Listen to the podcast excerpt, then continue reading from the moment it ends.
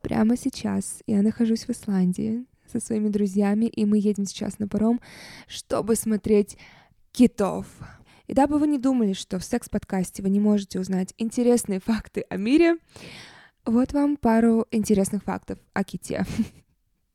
Вы такие, Мари, иди, говори о членах, о боргиях, мы за этим сюда пришли. Но синий кит — это самое большое существо на планете, и он может задерживать дыхание от 20 минут. Я просто недавно училась глубокой глотке, и мне этот факт очень понравился, потому что я могу это делать только 20 секунд пока. Еще один интересный факт, и вы о нем уже знаете.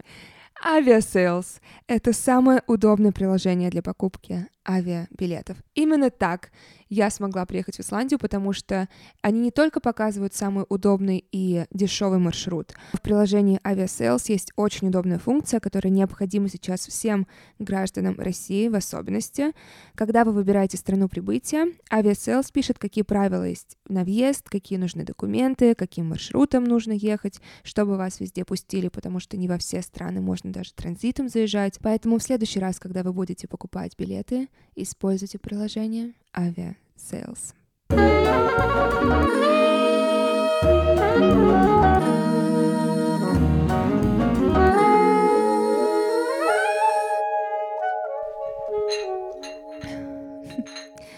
Этот чай — это самое горячее, что со мной происходило последние три недели, потому что последние три недели у меня не было секса. Но, к счастью, моя карьера никак от этого не зависит, поэтому добро пожаловать в подкаст номер один в России «Секс с Мари».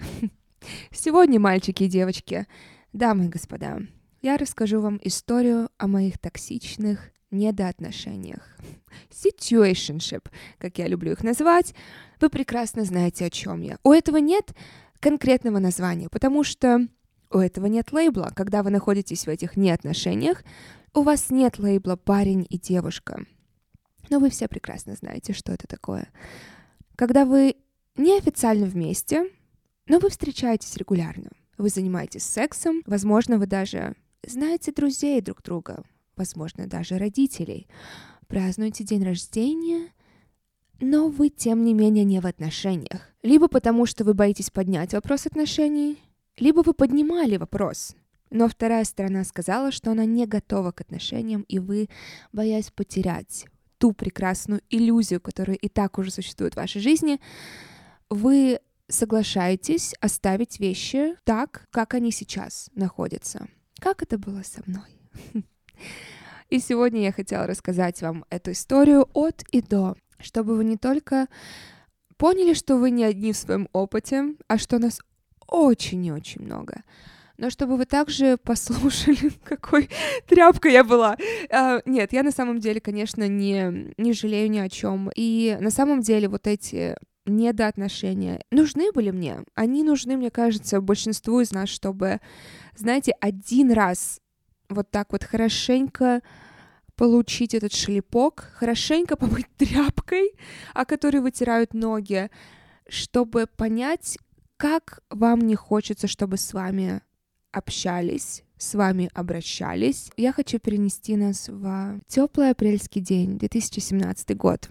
Я сижу на кухне в Петербурге, и подруга мне показывает работу одного парня. И я влюбляюсь в него мгновенно, как это мне очень свойственно. Я нахожу его в Инстаграме, тут же ему пишу, что я была бы рада с ним поработать.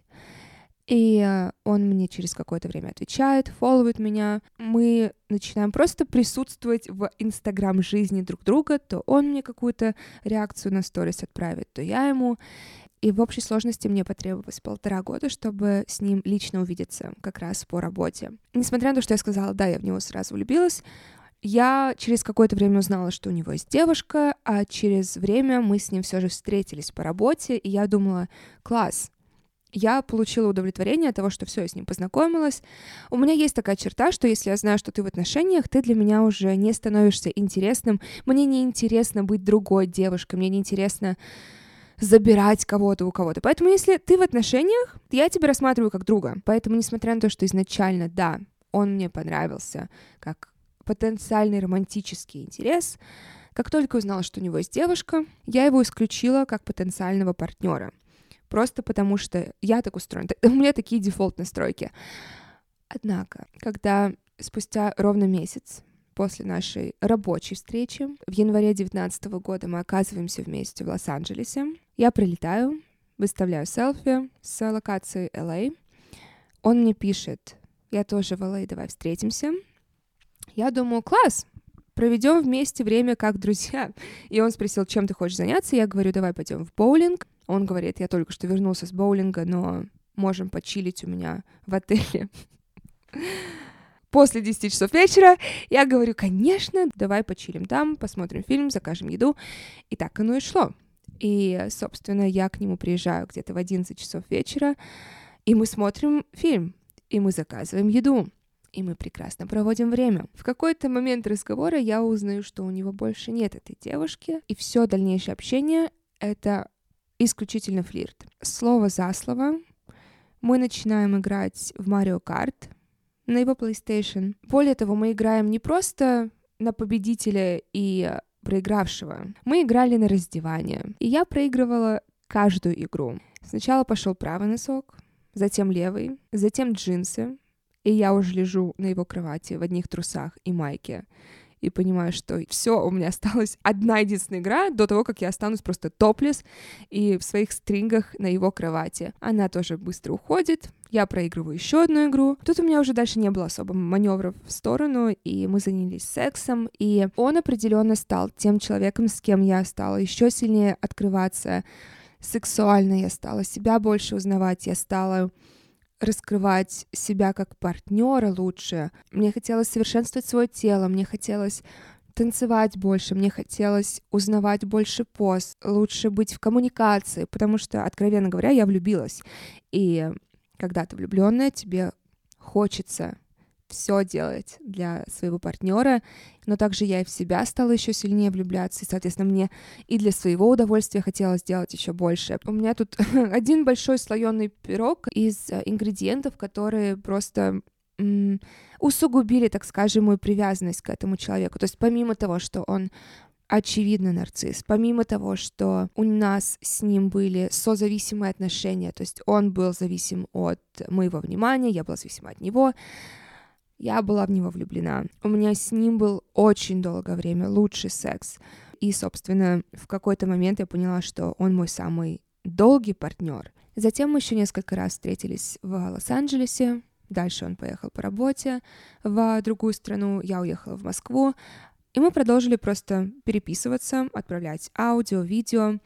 Я отправляла ему танцевальные видео, чего никогда не делала никому до этого отправляла фотографии, он отправлял то, что меня возбуждает. И несмотря на то, что мы не жили в одном городе, тем не менее, мы виделись по миру от одного до трех-четырех раз в месяц, что в принципе сопоставимо с любыми другими отношениями в начальной стадии. Поэтому на шестой месяц, когда мы с ним вот так вот регулярно встречались, я не могла не задаться вопросом, а куда-то это идет или нет. И я была тем человеком, который поднял тему отношений. Я помню, мы были в Лос-Анджелесе, мы поехали завтракать, и я, у меня был впервые в жизни такой разговор, я не знала, как к нему подходят взрослые люди, я не знала, как правильно вести диалог, и я поняла, что, окей, как говорится, так и говори. И я шла туда с настроем, что, окей, что самое худшее, что может случиться после этого разговора? Он скажет нет. Окей, окей, это самое страшное, Хорошо. Теперь давай так.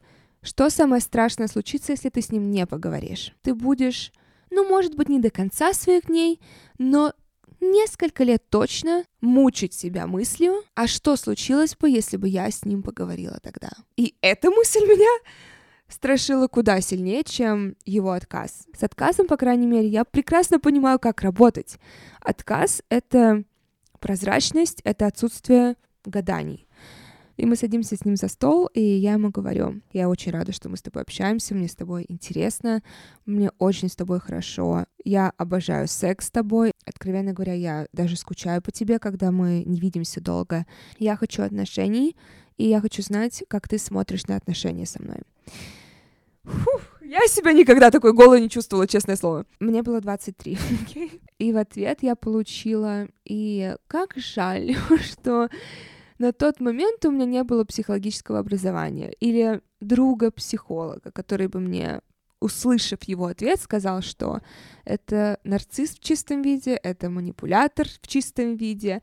И что он мне сказал дальше? Он сказал, что в данный момент его не интересуют отношения, Чему я верю? Я абсолютно верю, что бывают периоды, как у женщин, так и у мужчин, которые, в частности, только-только вышли из серьезных отношений, которым сейчас просто это не, не хочется. И далее он предлагает мне выбор. Морфеус. Дает мне две таблетки. Первая таблетка. Мы прекращаем спать друг с другом и остаемся друзьями. Вторая таблетка мы продолжаем общаться так, как общаемся, спать друг с другом, но понимаем, что эти отношения в какой-то момент наткнутся на тупик. И он сказал дальше, и вот потрясающую фразу, что если бы я тебе не переживал, если бы ты не была для меня значима, я бы сказал, давай продолжать общаться так, как мы общаемся, давай заниматься сексом, но я о тебе волнуюсь. Ты для меня важна. Поэтому я считаю, что нам лучше перестать заниматься сексом и остаться друзьями. И он сказал еще одну потрясающую фразу не торопись с выбором. Я не хочу, чтобы ты сейчас приняла решение, о котором ты пожалеешь. Я не хочу, чтобы ты торопилась с выбором. Подумай хорошенько. Я говорю, окей, хорошо, я подумаю. Параллельно набираю уже своему другу Анатолию, пишу ему всю ситуацию. И Анатоль сказал, конечно, продолжайте общаться, как вы общаетесь, занимайтесь сексом. О чем вы говорите? Вы никакими друзьями не, были и не будете. Он говорит, мы с тобой друзья. Вы с ним не друзья. И я понимаю, что так, окей, окей, окей, мне очень нравится с ним секс, нужно как-то подумать, как не привязываться к нему, спойлер, не получилось. Но я решила, окей, я все равно возьму пару дней, прежде чем ему отвечать. Однако, через 15 минут я получаю от него сообщение. Ты уже приняла решение? Молодец. Парень просто... И я ему пишу, да, я хочу, чтобы все осталось как было. И мы продолжили встречаться. Мы могли ходить иногда на свидания, но чаще всего мы проводили время дома, либо у него, либо у меня. И, разумеется, мы становились ближе. Хотим мы этого или нет, секс сближает. Особенно хороший секс. И особенно, когда вы кончаете одновременно, и он кончает в тебя в миссионерской позе очень, очень сложно не привязаться хотя бы чуть-чуть. И вот так весело прошли мои последние два с половиной года. И каждый раз, когда я хотела чего-то большего, например, поехать с ним в поездку, он всегда очень грамотно отвечал, очень выгодно для себя так, чтобы ответ был, то есть он меня не проигнорировал, то есть он все еще хороший парень, но так, чтобы дать мне достаточно надежду, например, когда я просила его куда-то поехать вместе, он давал мне легкие крупицы надежды, что да, мы поедем куда-то, и иногда мог даже дать дату точную, но при этом добавить слова, типа «возможно», «скорее всего». Это слова, которые я слышала чаще всего, разумеется. Редко были определенности.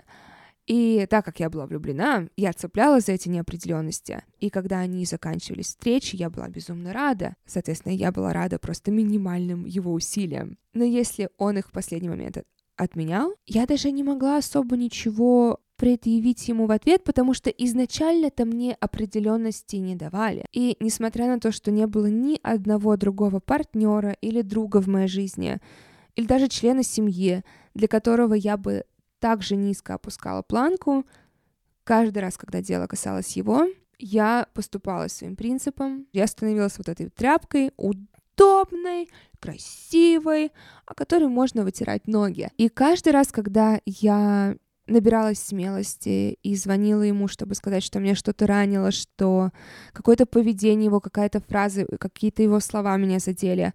Внимание! Каждый этот разговор заканчивался моим извинением, потому что каждый раз он опять же так все выгодно разворачивал, чтобы я себя чувствовала не взрослой, не мудрой. Например, пару месяцев назад я сижу на пляже в Тулуме, мой первый вечер, я впервые вижу такой, такой красивый пляж, такой феноменальный закат. И первое, о чем я думаю, это как было бы классно сейчас оказаться здесь с ним. И я беру телефон, и я пишу ему. Я не знаю, был ли ты в Тулуме, но здесь фантастически красиво, и мы можем, пожалуйста, пожалуйста, как-нибудь сюда приехать вдвоем. На что он отвечает мне, да, я там был, там очень красиво. Это все. Это все, что он мне ответил. И я очень сильно расстроилась. На фоне и так усиленных суицидальных мыслей на тот момент и сильной депрессии. Это, скажем так, было неподходящее время, чтобы так холодно ответить мне на слова «пожалуйста, пожалуйста, давай приедем в Тулум». И опять же, я понимаю, что это может жалко даже казаться, что, боже мой, ты пишешь парню, пожалуйста, пожалуйста, поедем куда-то, парень должен тебе это писать. Послушайте, я и так сказала, что я тряпкой была с этим парнем. Просто когда тебя держат, у тебя крупицами годы кормят, и ты влюблен по уши, тебе очень сложно выйти из этого. Очень сложно. Но тем не менее, когда он ответил мне, да, я там был, там очень красиво, я сказала себе все, больше, я больше не могу. Я знала, что этот момент настанет. Одна моя подруга мне как-то сказала, что однажды он сделает что-то, после чего ты уже не сможешь на него смотреть так же. Вряд ли это будет что-то большое, потому что ты и так уже каждый раз ему делаешь поблажки, каждый раз ты придумываешь оправдание. Но однажды он сделает что-то, после чего ты скажешь, все, я больше так не могу. И для меня это было вот это его сообщение. Сообщение, которое очень громко мне крикнула, ты ему не нравишься, разверни роли. Как ты себя ведешь, когда тебе кто-то нравится? Если бы тебе написал человек, который тебе нравится, со словами «пожалуйста, пожалуйста, давай поедем в Тулум», ответила бы ты ему, что да, я там была, там красиво. Или бы ты ответила ему, да, поехали, какие даты у тебя свободны. Кстати, еще я позвонила своему отчиму. И самое смешное, что ровно год назад, в апреле, у нас с ним был ровно такой же диалог, где отчим говорил, пожалуйста, Мари, пожалуйста, прекрати ему писать, пожалуйста, поверь мне, если бы ты ему нравилась, он бы тебе писал, он бы делал так, чтобы встречались чаще, его бы сообщения не вызывали у тебя мысли, а что он имел в виду, ты бы просто была спокойна и счастлива. И год спустя я говорю с отчимом по телефону и говорю, что вот я ему написала такое сообщение. Первое, что сказал отчим, это было «Снова он? Он все еще в твоей жизни? Ты бьешь дохлую лошадь. Ты ему не нравишься. Это очевидно. Пожалуйста, перестань ему писать. И я перестала выходить на контакт, я перестала писать первое, и сюрприз-сюрприз, что вы думаете было дальше? Он стал выходить на связь, он стал писать, спрашивать, как у меня дела, он стал звонить, он стал интересоваться больше моей работой, моей личной жизнью, и я ему отвечала так, как отвечал он мне, холодно и кратко. И где-то полтора месяца назад мы созвонились, и я не планировала ему когда-либо говорить о том, что меня задело, что он меня, по сути, проигнорировал, когда я ему написала, что мы можем, пожалуйста, пожалуйста, поехать в Мексику вместе. Потому что частично, на самом деле, я знала, что это перевернется как-то так, что я окажусь еще виноватой. Но, кстати говоря, я сейчас, разумеется, не рассказывала всех случаев маленьких, больших, которые происходили за все эти два года, потому что вы и так знаете, все вот эти резкие отмены встреч или в самые теплые моменты, когда происходит резкое отрубание, резкий холодный душ, напоминание вам, неважно, вербально, невербальное, что о-о-о-о, мы не в отношениях. Мы занимаемся сексом, мы проводим время вместе, но нет, ты не можешь претендовать на близость. Это все случалось в течение всех двух лет. Это просто все балансировалось эйфорией от потрясающих свиданий, от фантастического секса, долгими разговорами о фантазиях, о будущем, о семье, о прошлом. И вы все это прекрасно знаете. У вас у всех свои примеры, у вас у всех свои качели, вы прекрасно понимаете вот этот сухой остаток эмоций. У всех свои примеры, но эмоции мы испытываем все одни и те же. Так вот, в этом разговоре, неожиданно для себя самой, я ему говорю, что меня очень ранило, когда он не ответил мне на сообщение про поездку в Мексику. На что он мне ответил, как, как вы думаете, что он мне мог ответить на это? Разумеется, он сказал, о чем ты говоришь, я тебе ответил. На что я ему говорю, милый мой, милый, милый, милый, милый мой мальчик, открой сейчас WhatsApp и открой нашу переписку и убедись в том, что ты мне не ответил. Он открывает переписку и говорит, так вот же, я же сказал, я там был. И вот это как раз пример человека, который любое сообщение, который никогда не неправ, который всегда остается хорошим парнем, который не проигнорировал, но так поставил предложение, что ты потом неделю э, не можешь заснуть от этих сообщений. И в терапию идешь от этих сообщений. Он сказал, я думаю, ты имеешь в виду, что если я не был в Тулуме, давай поедем туда. Напишите мне, пожалуйста, в директ. Это будет проще всего. Вы бы так поняли это сообщение. Например, вы знаете, что человек, с которым вы спите, два года сейчас находится в Греции, Миконос. И человек вам пишет, я не знаю, был ли ты здесь, но здесь настолько красиво, я бы хотел сюда поехать с тобой. Вы бы подумали, что вопрос заключается в том, были ли вы на Миконосе. Напишите мне, пожалуйста, в директ, э, восприняли бы это так сообщение или нет. В общем, я ему сказала, что окей, хорошо, допустим, ты так прочитал это сообщение, но я бы все еще хотела, и я дальше просто в лоб говорю, мы с тобой знакомы три года. Спим два. Я правда хочу с тобой куда-то поехать. Just the two of us. We can make it if we... Ладно. Давай поедем куда-то на выходные, на неделю. Работа тебе сейчас позволяет, мне моя работа тоже сейчас позволяет. Пандемия сейчас есть места, куда мы с тобой можем поехать вместе. Давай сделаем это сейчас, мне кажется, лучшее время. На что он говорит? И опять же, Внимание, формулировка. You might be in luck. Тебе может повезти что с 10 по 17 июля мне нужно провести две недели вне Америки, прежде чем туда поехать, поэтому с 10 по 17 мы можем поехать куда-то. Опять же, мне не было сказано, мы точно поедем куда-то, вот даты, вот место, вот билеты. Мне было сказано, что мне может повезти лотерея. Это же так работает, да? Здоровые отношения все работают именно так. Вы никогда не делаете определенных планов, вы так надеетесь, что как-то все само случится. И после этого я поняла, что все. Э, это никогда не закончится.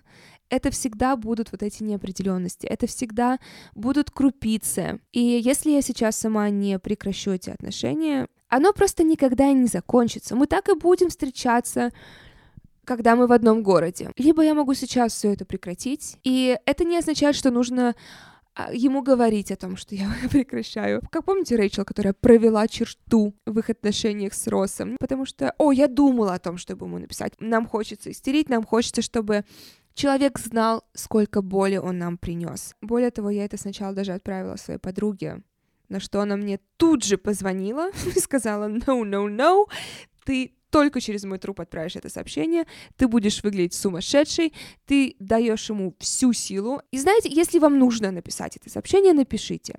Напишите на бумаге, напишите в заметках. Если даже очень хочется, отправьте своей близкой подруге. Но ради всего святого, не отправляйте это сообщение. Делайте, что хотите. Как минимум, потому что он его не достоин. Поговорите со своим терапевтом, поговорите со своей подругой, с собакой, с кем угодно но не с этим человеком, потому что это правда ни к чему не приведет. Мы говорим о нарциссе, о манипуляторе, о токсичном человеке. Вы хотите дать ему понять, как он вас ранил? Ему все равно. Он это не прочувствует, и он это не поймет. Поэтому Сделайте, как сделала я, напишите сообщение, излейте всю душу, отправьте своей подруге и похороните это. Кстати, полезный совет от моего терапевта, который сработал, и который я считаю, правда, лучшим в данной ситуации, она сказала, с таким нарциссом единственное, что ты можешь сделать, это сфокусироваться на себе, просто быть звездой в его глазах, максимально концентрироваться на своем благосостоянии, своей работе, своей карьере. И, собственно, это я и сделала. Я сфокусировалась на своем подкасте, я сделала его самым популярным в России, я получила премию за лучший подкаст года, я подписала свой первый большой рекламный контракт с подкастом. И на каждую вот эту новость Я могла его вставлять либо публично, либо для close friends в Инстаграме.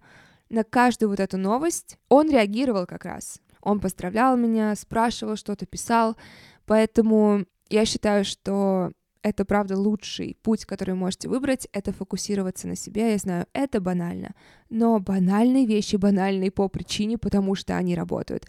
Когда ты фокусируешься на себе, ты смещаешь фокус с этого человека на себя. Я очень хочу, чтобы вы все прекратили давать столько энергии человеку, который вам и доли этой энергии не отдает в ответ. В то же время я хочу сказать, что я благодарна за эти отношения недоотношения, токсичные недоотношения моих последних двух лет, потому что, во-первых, это все равно урок. Я поняла, как я хочу, чтобы со мной обращались, как я больше никогда не хочу, чтобы со мной общались и вели себя со мной. Токсичные повадки теперь бросаются в глаза намного быстрее. Позитивное в этом тоже было, но нужно все равно понимать, что отношения здоровые не должны быть качелями. Эйфория, депрессия, эйфория, депрессия — это не нормально. Конечно, мне хочется сейчас сказать вам, что если вы находитесь в токсичных отношениях, уходите, отрезайте, удаляйте контакт, блокируйте, изолируйте этого человека из своей жизни. Мне очень хочется это сказать, с одной стороны, но с другой стороны, я скажу то, что сказала мне однажды моя подруга.